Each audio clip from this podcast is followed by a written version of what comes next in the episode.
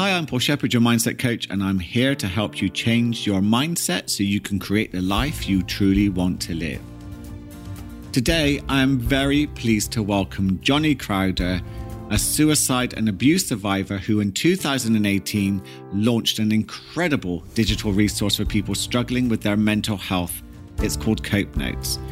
Johnny is also a touring musician with his band Prison and a motivational speaker whose refreshing approach to mental health in his TEDx talks have been watched by over a million people. Welcome, Johnny. Yeah, thank you so much for having me, Paul. I have to ask straight away can you tell me about the TEDx talk and what was important that you wanted to convey to your audience?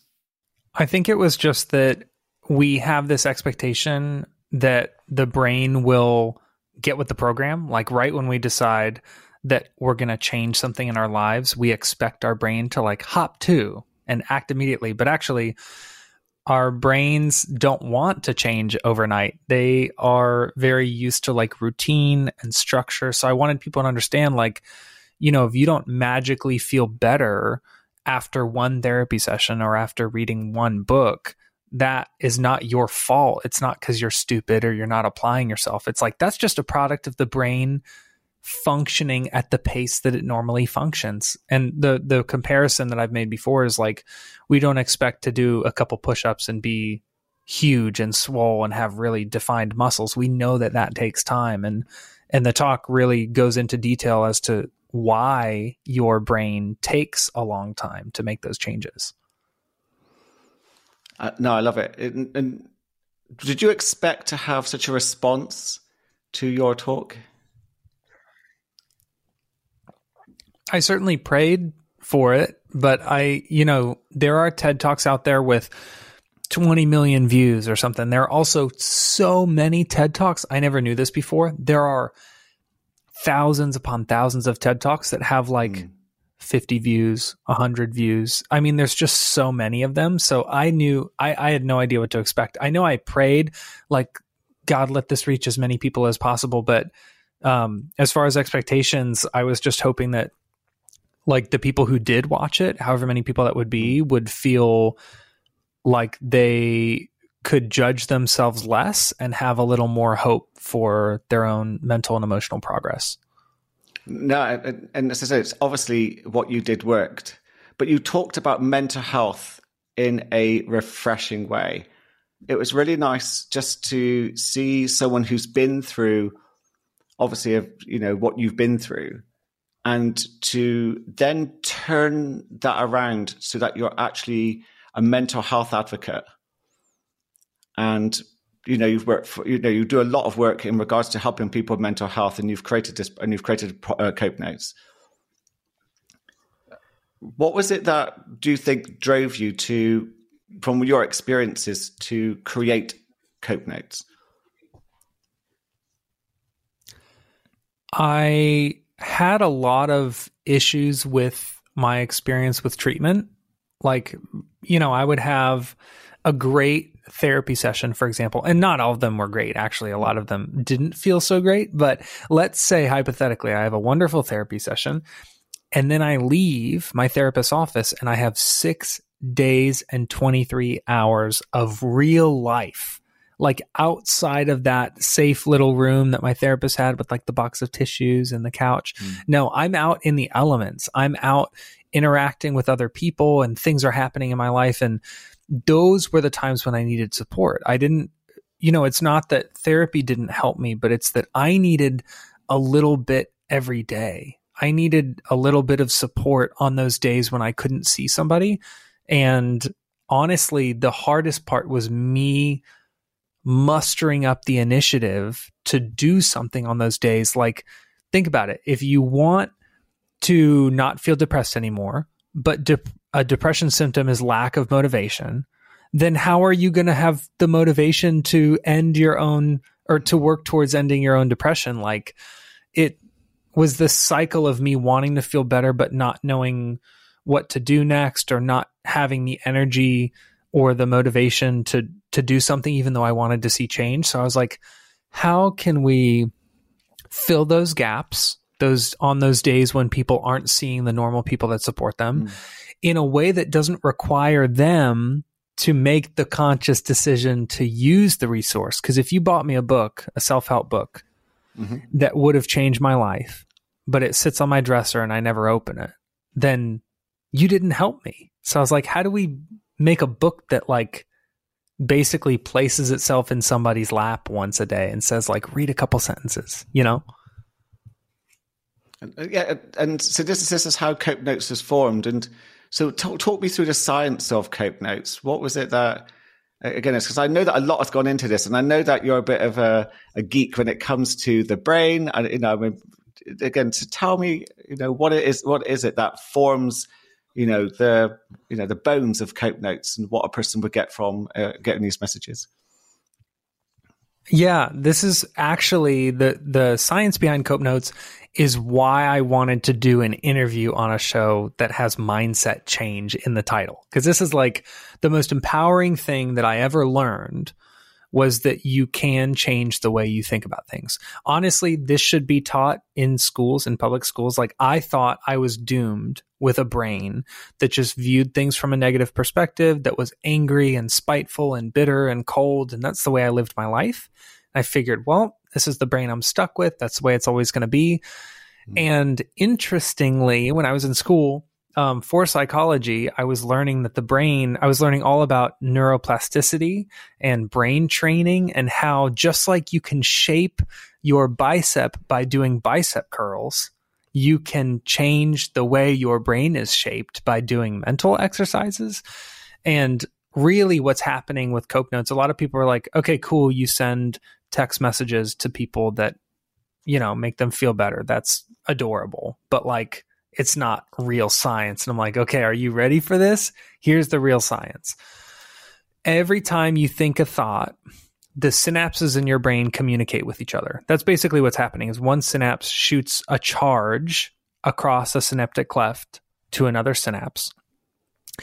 And that's all that's happening. And the more often you think a thought, the closer those synapses grow to each other to shorten the distance that that charge has to travel. So your brain is like, lazy. It wants to conserve calories.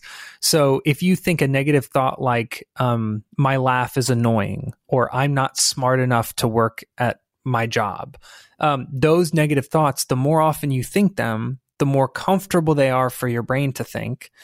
And then your brain just doubles down and always thinks the most comfortable thought. So these thought patterns are forming all the time by those synapses migrating closer together to improve the efficiency of that thought. So when we send a text message, it acts as an ecological momentary intervention or EMI. And that's a fancy way of saying that these messages are interrupting negative thought patterns in real time and allowing those synapses associated with the negative thought to grow a little further apart and then other synapses associated with positive thought to grow a little closer together in their place. I don't know if that made sense to anybody listening, but if you don't fully understand yet, I encourage you to Google cognitive restructuring, Google neuroplasticity, Google brain, tra- brain training, and kind of like once you wrap your head around the fact that you can teach your brain to think different thoughts, you I can't explain how empowering it is to know that.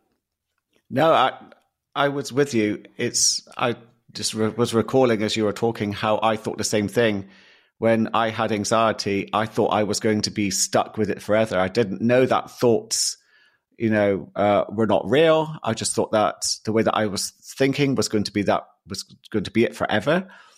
And that I was going to be stuck with my anxiety forever. I couldn't see a way out of it. And as I said, when I realized that actually just by I had a I didn't realize that I could just by thinking differently, I began to rewire the brain. I didn't realize that. And I'm like CBT is, is, is useful for that. But it does really point at, doesn't it, that our narratives really do shape our brains. What we say to ourselves, what we think has a, such a huge impact on the way that we experience reality. And so your notes actually encourage a, a change in that thinking. So instead of, if we're, if we're uh, comfortable thinking negative thoughts, your cope notes create a little bit of distance so that someone begins to think and feel a little differently. Yeah, I think a lot of people, including myself, for a long time, I thought that um, if I have a negative thought, that's the thought that I have. Mm. Like that's just what's happening in my brain. What am I supposed to do about that? I didn't realize that I could challenge negative thoughts. So, for example, um, if I think, you know, my friends don't like me, if I think my friends don't want to spend time with me, and the reason why I didn't get invited to my friends birthday party was because they don't like me.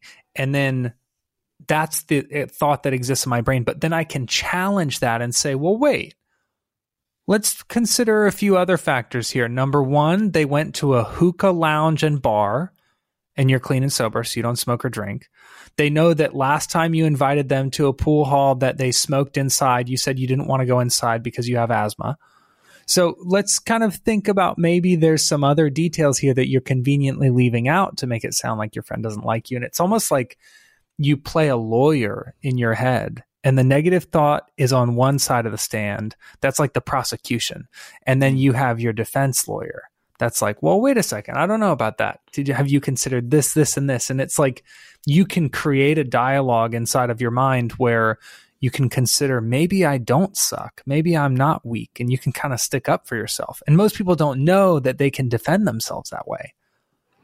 So, uh, um, with your cope notes, you send people questions as well. Is that right? And uh, so there are things that they can get begin to think about. So it's not just statements like a positive, you know, you are awesome or anything. I don't know what you send, but it's do you?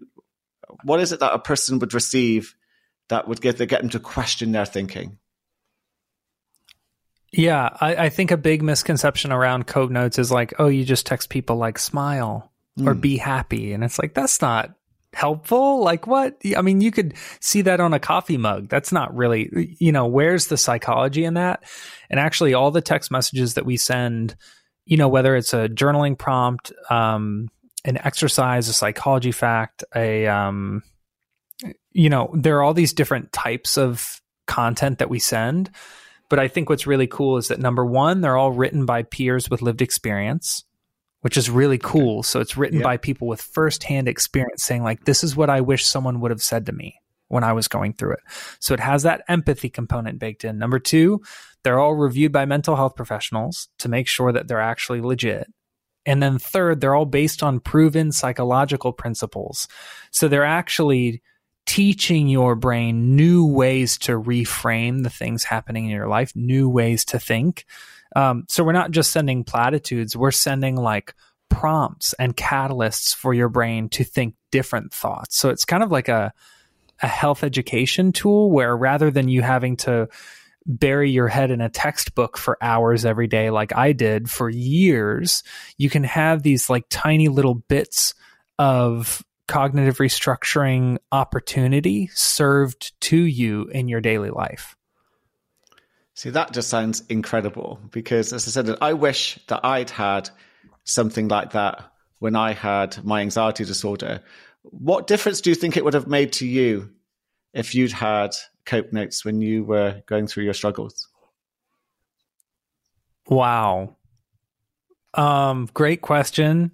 I think I would have stopped self harming way sooner. I think that I would have um, engaged with professional support way sooner. I think that I ha- I would have maintained a lot of my interpersonal relationships that have been negatively affected by my illnesses. Um, and I think I would have ultimately, and this is a big one, I would have been a heck of a lot more kind to myself when I was going through it. Like I judged myself so much. I would say, like, oh, you have to go to therapy. Well, that just means you're weak and you can't get through it on your own. I beat myself up, dude. All of this, like, this illogical self talk that was just so unkind and brutal to myself. Things I would never say to a friend, but things I said to myself on a daily basis. I think if I was using Cope Notes, I would have learned to challenge some of that negative self talk and be like, no, you know what? I'm not weak. It takes a heck of a lot of strength to book a therapy appointment. It mm-hmm. takes twice as much strength to show up. And I would like that ability to stick up for myself, I think would have would have changed my entire recovery journey and and ultimately made it a lot more bearable and a lot shorter. I agree. I think I if I'd had notes like this, I think I would have been kinder to myself too. I thought I was a failure for not being able to sort this mm. all out by myself. I might have taken medication sooner and I might have had therapy a bit earlier, but it was all of these things where you're kind of tricked by a mental health condition into thinking there's shame around it and that you should just deal with it by yourself. And a product like Cope Notes encourages people to, you know, reach out and get help because as I said, it's we we isolate ourselves so much when it, when it comes to mental health, and yet there's a plethora of really helpful support out there. So that's just why I like your product because it's I know people that would really benefit from this. Dude, it's interesting to hear you share about that judgment and that shame because think about it like, you know, imagine if your friend got a concussion playing football and he was mm-hmm. like, dude, I think I should go to the clinic. Would you be like, oh, you're so weak for not being able to get through it on your own? Like, you should be able to take care of your brain on your own. No, you'd be like, bro, I'm pretty sure you have a concussion. Like, you need, you do need yeah. to see a doctor. Like, it's uh, all the time you hear people say, like, well, you know, if my ankle's broken, I go to the doctor. But a concussion is a brain it's like the same part of your body. So we treat it we treat a concussion completely differently than you know PTSD for example and and they're mm. not that different. Like something happens to your brain and it needs care. Only on this side of the fence with concussions, we treat it one way, and on the other side with PTSD, we treat it completely differently. It, it's so illogical. It is, but I think that comes from that people still see mental health issues as in you're just thinking wrongly. And if you just think differently, then everything will be okay. Yeah, that's a caveat I want to make. Like Cope Notes' whole approach is like think healthier thoughts, you know, train your brain to think in healthier patterns. Um, all of that is great and very transformational. But I'm the guy who founded it, and I st- I see a therapist once a week. So you can think healthier thoughts all you want, and it's going to make a huge difference. I'm not discounting the impact that that can make, mm. but for some people, I live with five, six, seven different mental health diagnoses. I've experienced very severe trauma. For some people, like me, Cope Notes is a great thing to help, but it's not going to be my whole treatment plan. Like, it's kind of like, you know, you can brush your teeth, but you should mm. probably also floss. You should probably also go to the dentist. You know, you should probably also not drink soda. There are lots of different components to that. So my encouragement to anyone listening is like, use Cope Notes. You don't need a, a, a diagnosis to use it. You don't need a prescription. You don't need to share personal health information or anything like that. It's really simple. Lots of people can use it.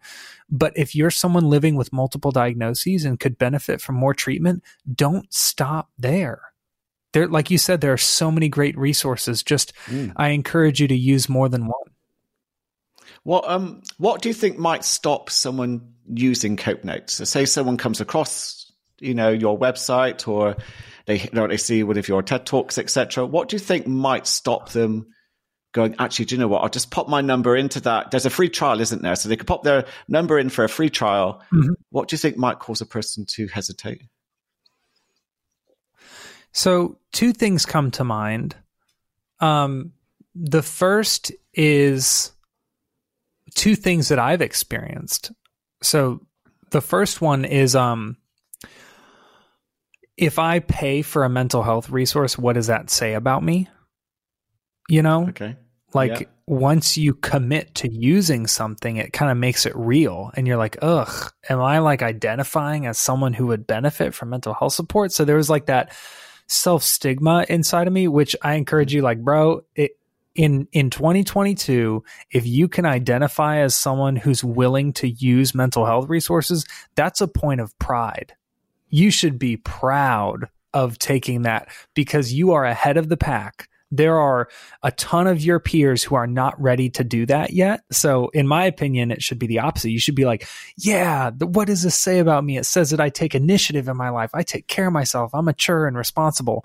But the other thing I see is people saying, like, oh, I don't have a mental health diagnosis. Like, I don't have a formal diagnosis. So then I don't need to use a mental health resource. And my my caveat there is kind of like I mean, it's to use the teeth example, it's like saying, well, I don't have cavities, so I don't need to brush my teeth.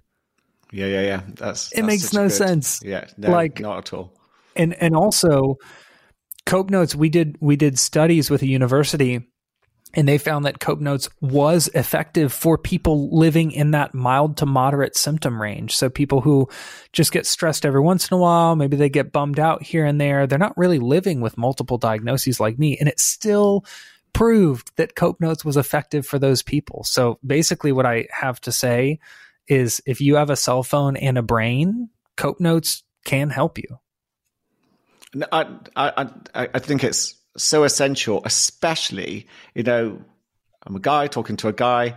And yet it's interesting in the mental health world. I've just been talking to this on, on another podcast about how many men don't access mental health resources because of the shame around mental health.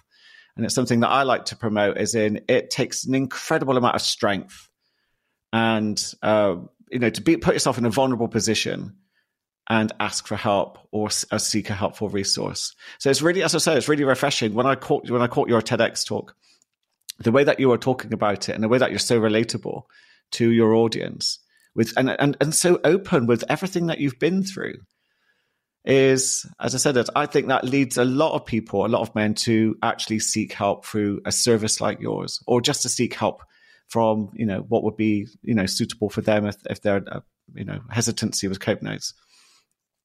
But what do you think about men and mental Dude. health? What do you think is going on there for, with your experience? I appreciate you saying that a lot. And also, someone asked me the other day on Saturday, they were like, isn't it hard to like tell people that you've attempted suicide or to tell people that you've experienced abuse or, you know, to talk about that stuff? And I was like, bro, it is not as hard as waking up every day and pretending that none of it happened to me. It's way harder to like play that character of the person who's always fine and has everything put together. Like that takes more effort, trust me, because I've done both mm. in the past. And I think there's a tendency among men to um, to equate strength with not accepting help and even actually it's really funny my um, my current girlfriend i had to move apartments i moved from tampa to clearwater and i was moving apartments and my girlfriend was like hey let me come help pack up stuff and move boxes. And I was like, no, no, no, don't worry about it. And she was like, you're going to try to move by yourself? you won't allow me to pack stuff up and carry boxes. And I'm like, well, I just know you have a lot going on. I don't want to bug you. And she was like, this is what I'm talking about. And she kind of broke it down for me like, this is why men wind up getting sick because they don't go to the doctor. And this is why men struggle with stuff wow. because they don't ask for help. Yeah. and then when it's offered to them they don't accept it. And i was like oh shoot you're so right. Like i'm here subconsciously equating my strength to my ability to handle things without the help of others. But honestly if you look at any man who is accomplished and intelligent and um, morally sound and generous and all the things that you want to be as a man. If you look at those men, they are people who have greatly benefited from the help and support of other people and are very quick to tell you so and very quick to ask for it. So I think what we what we have to do as men is stop pretending that we do everything without anybody's help and understand that asking for help is actually a tremendous show of courage and strength and wisdom above all Absolutely. else. It is a yes. fool who does not ask for or accept help. Absolutely. I think there's a lot of shame, isn't there, that comes with not being able to do it by yourself, but not being able to achieve by yourself. It's almost like we dilute that success if we do it with the help of other people. So somehow it's become invalid. Oh, yeah. So it's, it's just got to be me. It's just got to be me. Uh, I think we've all we've all been caught up in that trap. But do you know what is it that's what do you think do you think it's getting better for men in when it comes to mental health, or is it still? Do you think there's a still strong lag in people just in coming forward because they're, they're, just going to do it by themselves no matter what what society says is useful so i started working in this field like in public advocacy and peer support and stuff in 2011 and it's now 2022 and when i first started doing that work every single board meeting I was at, every nonprofit board that I served on, every organization that I would do a lunch and learn for, bro, all women. I mean, 12 women at a table, 30 women in a conference room, like not a dude wow. to be found anywhere. And okay. now it's not balanced, but I am seeing like, you know, I'll, um, you know, I'll start, Cope Notes will start working with like a, um, an insurance company or something and we're introduced to their director of behavioral health and it's a guy and i'm like what this is new i have like not met a lot of guys in the behavioral health world so yeah. it's it's still there's still a hesitancy for men to kind of um, be involved in advocacy but i'm seeing that we're chipping away at it like each time someone listens to your podcast paul Mm. Each time someone listens, they're either a man or they are married to a man or they are they have a father or a brother or a coworker or, or a friend or something and each conversation that a man participates in related to mental health is proof positive that you can talk about depression and anxiety and whatever other symptoms you're facing without the world exploding, without people shunning you and turning you away. And ultimately, what we need is the conversations that you're having on your podcast, we need about 750 billion more of them True. over the course of the next couple yeah. years. And I think it is making a difference. It's just a very slow, gradual difference, but it's still a difference worth making. Oh, absolutely. And one of the things I've noticed, which is a slight irritant, is a slight irritant, is how people who talk about their feelings, men, are classed as woke. You know, it's a, I don't know if that's a term they use in America, but it was, it's a term they're using a lot over here that, you know, there's someone talks, you know, a celebrity talks about their mental health or, you know, so they're, you know, they're being open, they're opening up and they're being vulnerable and suddenly they're woke. And so, so again, I see this shaming and shutting down of people being vulnerable. And, and it's, as I said, this is why, as you know, I applaud people like you you know anyone who comes on the show anyone who talks you know publicly about what they've been through with their mental health is uh, you know is a, a, courageous thing to actually do. But what do you think? Have you heard much of, of the whole woke thing? Anyone celebrities being you know labeled very quickly negatively? Yeah i've also seen a lot of people saying like oh that person's just saying that for attention. Mm. and I understand that there could be people out there who are using mental illness as like a way to garner sympathy from fans or or whatever. I understand that there are people who do that.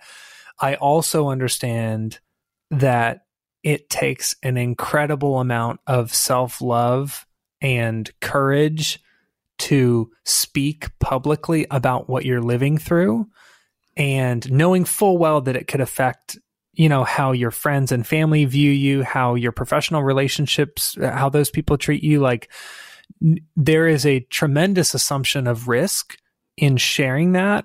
And i think what we can do to support people who are sharing is to acknowledge like this person probably thought really deeply about whether or not they were going to share this publicly.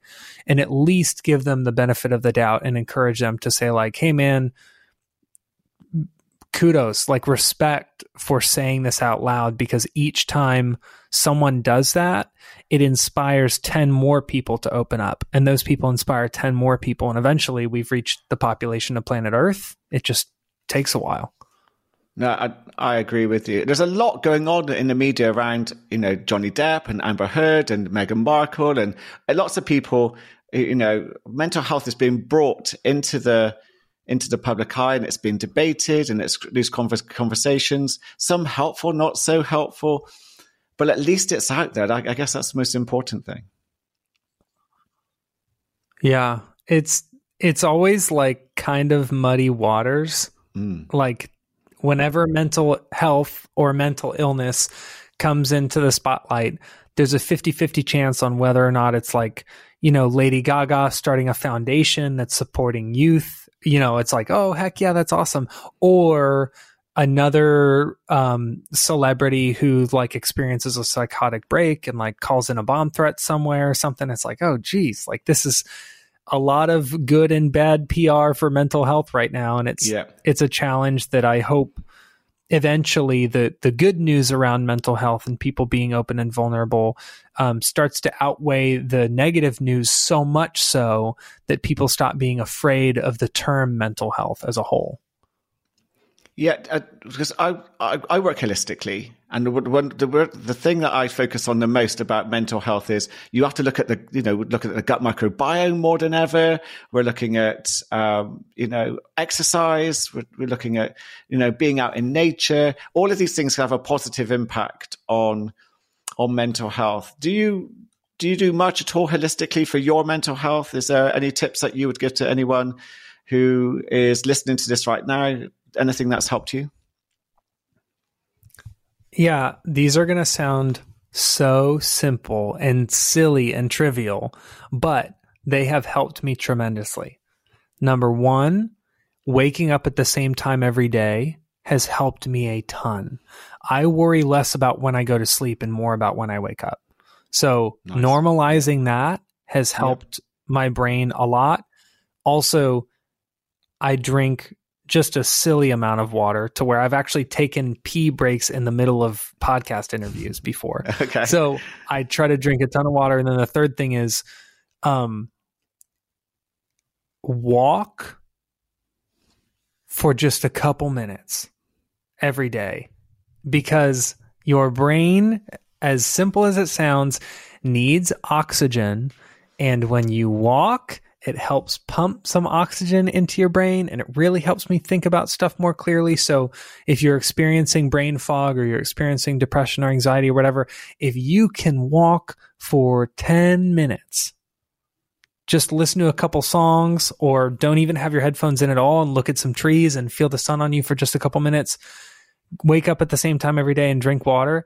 Those sound so silly, but they're also free and they're also very simple to implement. And I encourage you, if you make habits of those things, I hope that you experience the positive mental and emotional and physical health benefits that I have by implementing those really simple things. you know, just listening to you talk about the sleep thing, I was reading the other day that your gut microbiome has its own circadian rhythm, its own body clock, and it can get upset if you don't go to bed at a certain time and wake up at a certain time. So that it disrupts your serotonin and your dopamine production. So it's interesting that you say that. I just wonder how much of an impact these things actually have on us. Um, just wanted to ask you very quickly before we uh, before we wrap up. I could talk to you all day about uh, Cope Notes, and as I said, anyone who wants to subscribe to Cope Notes, I heartily recommend it. Please do uh, check out the website in the in the show notes. Um, before we go, is there anything exciting you right now in, in mental health that you think that will that you'll be adding to Cope Notes uh, or or doing something with with your business at some point? Um, one thing that has made me really excited recently is the focus on caregiver support. I when I started working on Cope Notes and even before, honestly, this is going to sound really crass, but I didn't really think about people who were administering mental health or ser- mental health services. I mainly thought about people who needed them. So okay. I was thinking about people like me. And okay. I think the pandemic has really shown people like not only do individuals like you and me need support and not only can we benefit, but also think about the people who are like who's manning the phones at the crisis text line True. Who's yeah. who are your caseworkers and social workers at your local agency who's helping support foster youth? Like, do you understand the mental and emotional strain that those people experience in their daily work? And then they go home and have to have like a normal conversation with their husband or have to have like, you know, have to deal with whatever happened at their kid's school that day. Like those people are so freaking brave and strong and generous. And I think COVID woke everybody up. All of that, like first responder and um, frontline healthcare worker um, awareness, where people are like, shoot, like there are people who hop into an ambulance to go pick up people who are hurting and they see those hurt people and mm. then they go home. Or there are people working in hospitals who have to help sick people and they they've watched people pass away like that um, compassion for caregivers and people uh, providers people who give of their time that way in their career is something that has been top of mind for me lately and something that I I look forward to continue continuing to serve those people because I have an even greater reverence for them now. Wow. Wow, no, I love it. That that sounds very exciting, very exciting. And if people wanted to find out more about you, Johnny, and and Cope Notes, where can they find you? Yeah, so copenotes.com has all the Cope Note stuff. JohnnyCrowder.com has all the Johnny Crowder stuff. And then um, I'm also on LinkedIn, I'm on Facebook, and then I'm on Instagram at Johnny Crowder Loves You because I do. Ah, uh, I'll put all those details in the show notes. I just want to say thank you so much, Johnny, for coming on to the show. It's been an absolute pleasure talking to you. Um, I just want to say thank you to everyone listening to the show. It's been a pleasure again for you to spend your time with me. It's an absolute honor, and I look forward to connecting with you in the next episode. Thank you.